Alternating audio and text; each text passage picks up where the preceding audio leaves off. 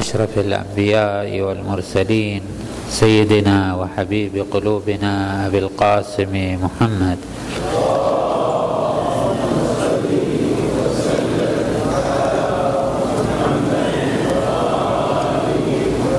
وعلى آل بيته الطيبين الطاهرين المعصومين الميامين. اللهم صل على سيدنا ونبينا وحبيب قلوبنا سيد المرسلين وخاتم النبيين وحجة رب العالمين المنتج به في الميثاق والمصطفى في الظلال المطهر من كل آفة البريء من كل عيب. اللهم صل على سيدنا ونبينا المؤمل للنجاة والمرتجى للشفاعة المفوض إليه دين الله. اللهم شرف بنيانه وعظم برهانه. اللهم شرف بنيانه وعظم برهانه وافلج حجته وارفع درجته. اللهم أضأ نوره وبيض وجهه وأعطه الفضل والفضيلة والمنزلة والوسيلة والدرجة الرفيعة. وابعثه اللهم مقاما محمودا. يغبطه به الأولون والآخرون. اللهم صل على سيدنا ونبينا. السلام. السلام على محمد. أمين الله على وحيه وعزائم أمره. معدن الوحي والتنزيل الخاتم لما سبق والفاتح لما استقبل والمهيمن على ذلك كله الشاهد على خلقه البشير النذير والسراج المنير. اللهم صل على أئمة المسلمين أدلة التوحيد وأشباح العرش المجيد. الذين اصطفيتهم ملوكا لحفظ النظام واخترتهم رؤساء لجميع الأنام وبعثتهم لقيام القسط في ابتداء الوجود إلى يوم القيامة. اللهم وقد مننت عليهم على أئمة المسلمين باستنابة أنبيائك. اللهم وقد امتننت عليهم باستنابة أنبيائك وجعلتهم نعم حفاظا لشرائعك وأحكامك فأكملت باستخلافهم بمحمد وآل محمد رسالة المنذرين كما أوجبت رئاستهم في فطر المكلفين. اللهم صل على محمد واهل بيته الطيبين الطاهرين المرضيين بأفضل صلواتك.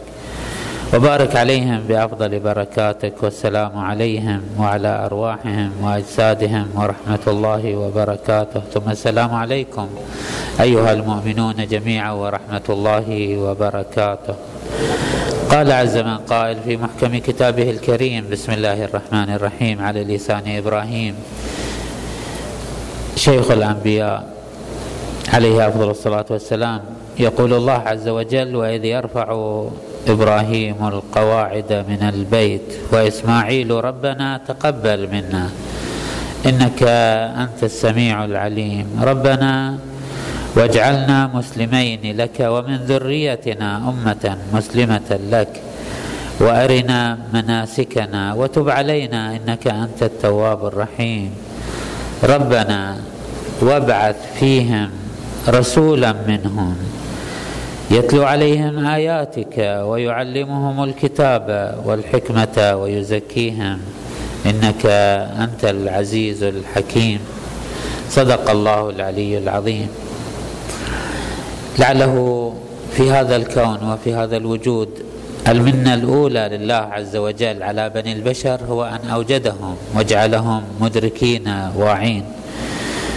والمنة الثانية هي ما وهبهم من هذا النور المحمدي من نور محمد وآل محمد عليهم أفضل الصلاة والسلام الذين أضفوا على هذا الكون وعلى هذا الوجود معنى وطعم ورائحة وهداية ورشاد.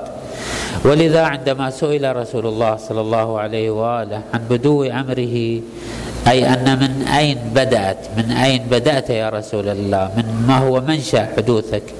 قال صلى الله عليه وآله دعوة أبي إبراهيم. هو يتكلم عن عمق هذه الحركة البشرية بعثة الأنبياء والرسل والمصلحين الذين وهبهم وهبتهم الرحمة الإلهية لهؤلاء البشر ليأخذوا بأيديهم. دعوة إبراهيم عليه أفضل الصلاة والسلام. إبراهيم على نبينا وآله أفضل الصلاة والسلام ليس يدعو دعوة كلية. يعني لا يقول أنه اللهم وفق الناس واهدهم وارشدهم وهبهم المصلحة. نعم هو يدعو الله بذلك ولكنه يدعو الله بدعاء خاص. هو ينظر في عمق التاريخ إلى واقعة تكوينية خارجية سوف تحدث. يدركها إبراهيم عليه على نبينا وعليه وعلى آله وعليه أفضل الصلاة والسلام. يقول إبراهيم عليه أفضل الصلاة والسلام ربنا وابعث فيهم في المسلمين. المسلمين من ذريته عليه أفضل الصلاة والسلام. رسولا فيهم رسولا في آيات أخرى منهم. إنسان منا وفينا يعيش ما نعيشه يشعر بما نشعره من الرحمة واللطف والرقة واللطافة حيث أنه عاش في بين أظهر هذه الإنسانية ولكنه مبعوث من عمق السماء مبعوث من الرحمة الإلهية. وابعث فيهم رسولا منهم. يتلو عليهم آياتك. يتلو آيات الله. وكل ما في هذا الكون آيات الله. كل ما في هذا الوجود آيات الله. يظهر لهم آياته به صلى الله عليه وآله. إذ أنه صلى الله عليه وآله هو الآية الكبرى هو الدليل الأتام هو الأبهى هو الأحكى عن الله عز وجل. الآية يعني الدليل المشير آه، الذي يدل على الله عز وجل. وأي دليل يدل على الله عز وجل؟ أكثر من محمد وآل محمد.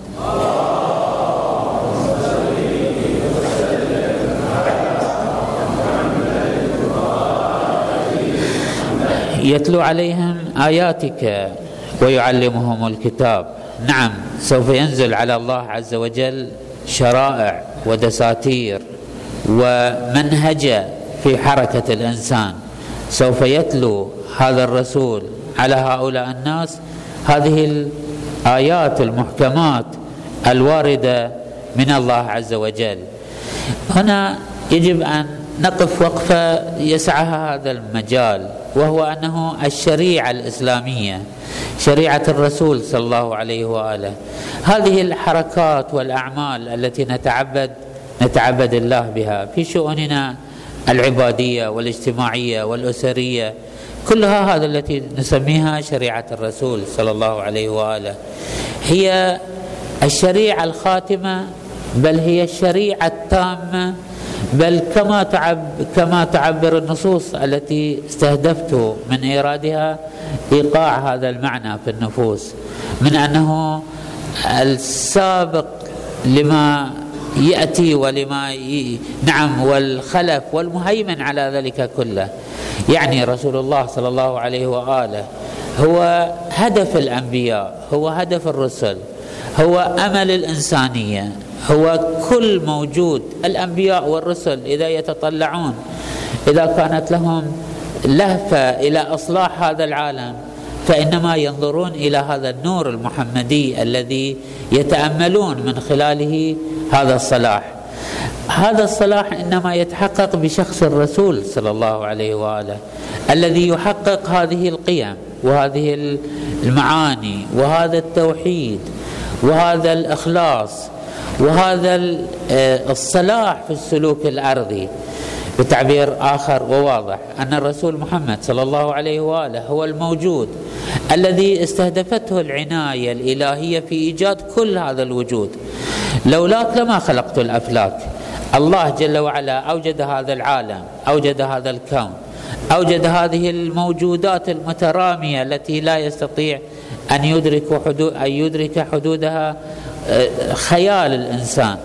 كل هذا الوجود تستهدف منه العناية الإلهية أن يخلق هذه الحركة هذه السلوكية هذا الرجوع إليه هذا التكامل الذي يتحقق على يد الرسول محمد صلى الله عليه وآله. تكامل على مستوى السلوك على مستوى الإدراك على مستوى المشاعر على مستوى الفهم على مستوى الإحاطة. هذا التكامل هو الذي يحقق الرجوع إلى الله عز وجل. هذا الذي يحقق الارتقاء في مراتب التكامل الوجودي. نعم كل ما في هذا الوجود هو يسير إلى الله من الذرة إلى المجرة. لاحظوا هذه النواة النبتة الصغيرة عندما نضعها في في الأرض فإنها تنمو وتتحرك تسعى إلى كمالها. المجرة تتحرك إلى كمالها. الأرض تتحرك إلى كمالها. كل ما في هذا الوجود يتحرك إلى كماله. ولكن حركة الإنسان تمتاز بثلاثة جهات. اولا هي حركة اختيارية دون بقية حركة الموجودات. حركة الموجودات حركة لا اختيارية. ثم حركة الإنسان حركة ذات اتجاهين يستطيع أن يتحرك باتجاه التكامل والرقي والرفعة ويستطيع أن يتحرك فيه قابلية وفيه قدرة وفيه مكنة أن يتحرك باتجاه التراذل واتجاه التسافل واتجاه السوء واتجاه الخبث. لا يبقى على ما خلقه الله يستطيع أن يسير باتجاه مخالف بخلاف بقية الموجودات. لاحظوا هذه البذرة عندما تضعها في الأرض هي هي بين حالتين إما أن تنمو وتكتمل وتتحول إلى شجرة وتتحول إلى أكمل ما يمكن أن تبلغ تبلغ حالاتها أو أن تبقى على ما هي عليه أو أن تتخلف وتتمنع وتبقى كما كانت. ولكن لا يتصور في البذرة ولا في الحيوان أن يتحول إلى أسوأ مما هو عليه. إذا حركة الإنسان أولا حركة اختيارية وحركة بقية الموجودات حركة جبرية اضطرارية. ثانيا حركة الإنسان حركة ذات اتجاهين ذات تكامل وترقي وذات تدني. بخلاف بقية الموجودات فإنها إما أن تسير باتجاه تكاملها الذي جعلت فيه أو أنها تقف على ما هي عليه. وثالثا حركة الإنسان حركة لا نهائية. حركة تمتد إلى أقصى ما يمكن أن يبلغه هذا الوجود. دون بقية أي موجود آخر. كل موجود مهما بلغ في كماله مهما بلغ في ترقيه فان له حد محدود. حتى الملائكة التي هي الأنوار الإلهية والعقول المجردة لها مديات معينة تستطيع خلالها أن تتحرك. هذه الحركة التكاملية البشرية ذات الخصائص الثلاث أكمل ما كملت وأبهى ما تجلت في شخص رسول الله صلى الله عليه وآله الذي قدم للبشرية المنهج والمنحى والطريق التام لهذا الترقي وهذا التكامل. هذا الإنسان وهو الرسول صلى الله عليه وآله في طريق تكامله أحدث موجة تكاملية بشرية بمعنى أنه به عليه أفضل الصلاة والسلام تحققت الرسالة الإلهية الخالدة من حيث المسلك فتكونت آه، الشريعة الإسلامية ومن حيث المعتقد الذي قدمه الرسول صلى الله عليه وآله في إيمانه بربه حيث أنه هو الموجود الذي جسد التوحيد الإنساني الممكن الذي يمكن أن طبعا التوحيد في مثل هذه المجالس العامة يطرح التوحيد أي الإيمان بالله عز وجل بمعنى عام مجمل. التوحيد الإلهي له مراتب وله مستويات وله آفاق وله أعماق أيضا. حتى يبلغ في اسمى ألوانه وفي أعمق أعماقه حاله من التوحيد يمكن أن نسميها حاله من الامتزاج التام والرجوع التام لعالم المادة إلى عالم الأرض. فتتحول هذا الكون كله إلى نغمة ولوحه جميلة متكاملة في توحيد الله عز وجل. أرذل ما في هذا الكون وهو عالم هذه المادة والأرض ونهاية هذه المخلوقات ترجع إلى الله لتكتسب جمالا وبهاء ورقة ولطفا بالقرب إلى الله عز وجل. وهذا ما استطاع رسول الله صلى الله عليه وآله أن يحققه في هذا الوجود بحيث استطاع صلى الله عليه وآله أن ينطلق من واقع الأرض. من أسباب ومقدمات أرضية من منطلق هذا الإنسان الأرضي. الذي نعيش ويعيش كل الإنسان مدركين واعين لما نعيشه نحن في واقعنا اليوم. من حالة من التهالك من حالة من التراذل من حالة من سقوط القيم من حالة من الحيوانية من حالة من التسافل. استطاع صلى الله عليه وآله أن يخلق من هذا الواقع البشري كمالا وجمالا. أخواني هذا الكلام الذي أقوله ليس من باب الاستعراض الفكري هذا من باب الانبهار والإعجاب بشخص رسول الله صلى الله عليه وآله. جاء في واقع أسوأ حالا من واقعنا اليوم الذي ندرك نحن ماذا يعنيه واقعنا اليوم. من صعوبة ومن تراذل ومن سقوط استطاع صلى الله عليه وآله. لا كما يقول البعض أنه يحصل حالة من الإحباط والإستسلام. ورفع اليد عن أي محاولة إصلاحية.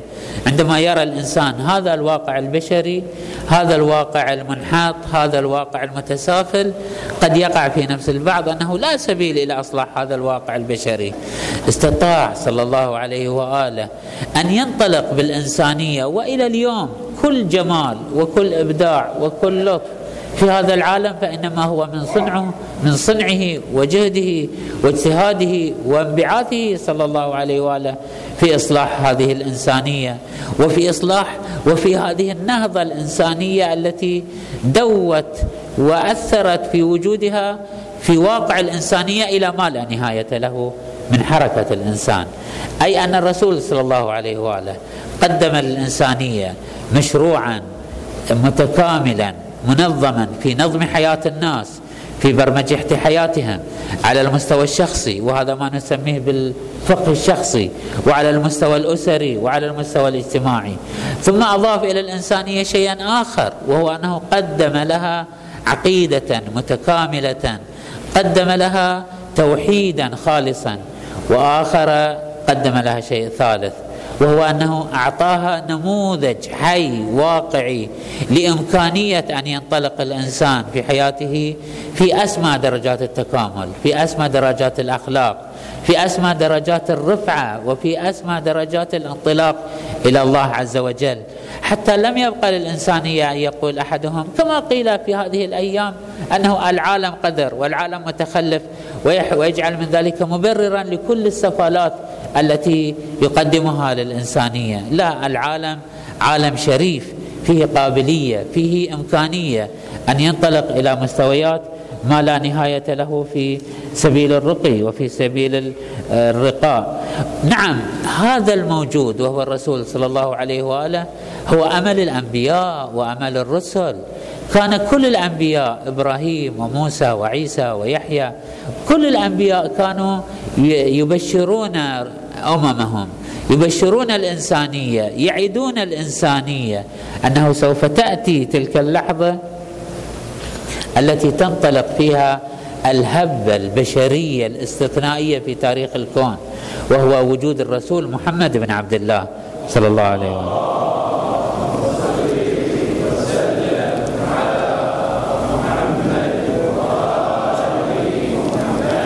الله.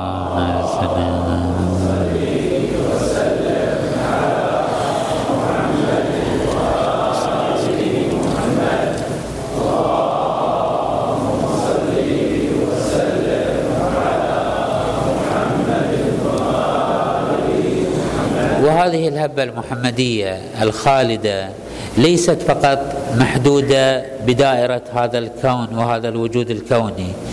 الرسول صلى الله عليه وآله الذي هو آه، در تاج هذا الوجود الذي هو آه، نعم سر آه، جمال هذا الكون. هو وجوده له هذا الأثر وله هذه النتائج وله هذه الارتدادات في عالمنا الذي نلمسه اليوم.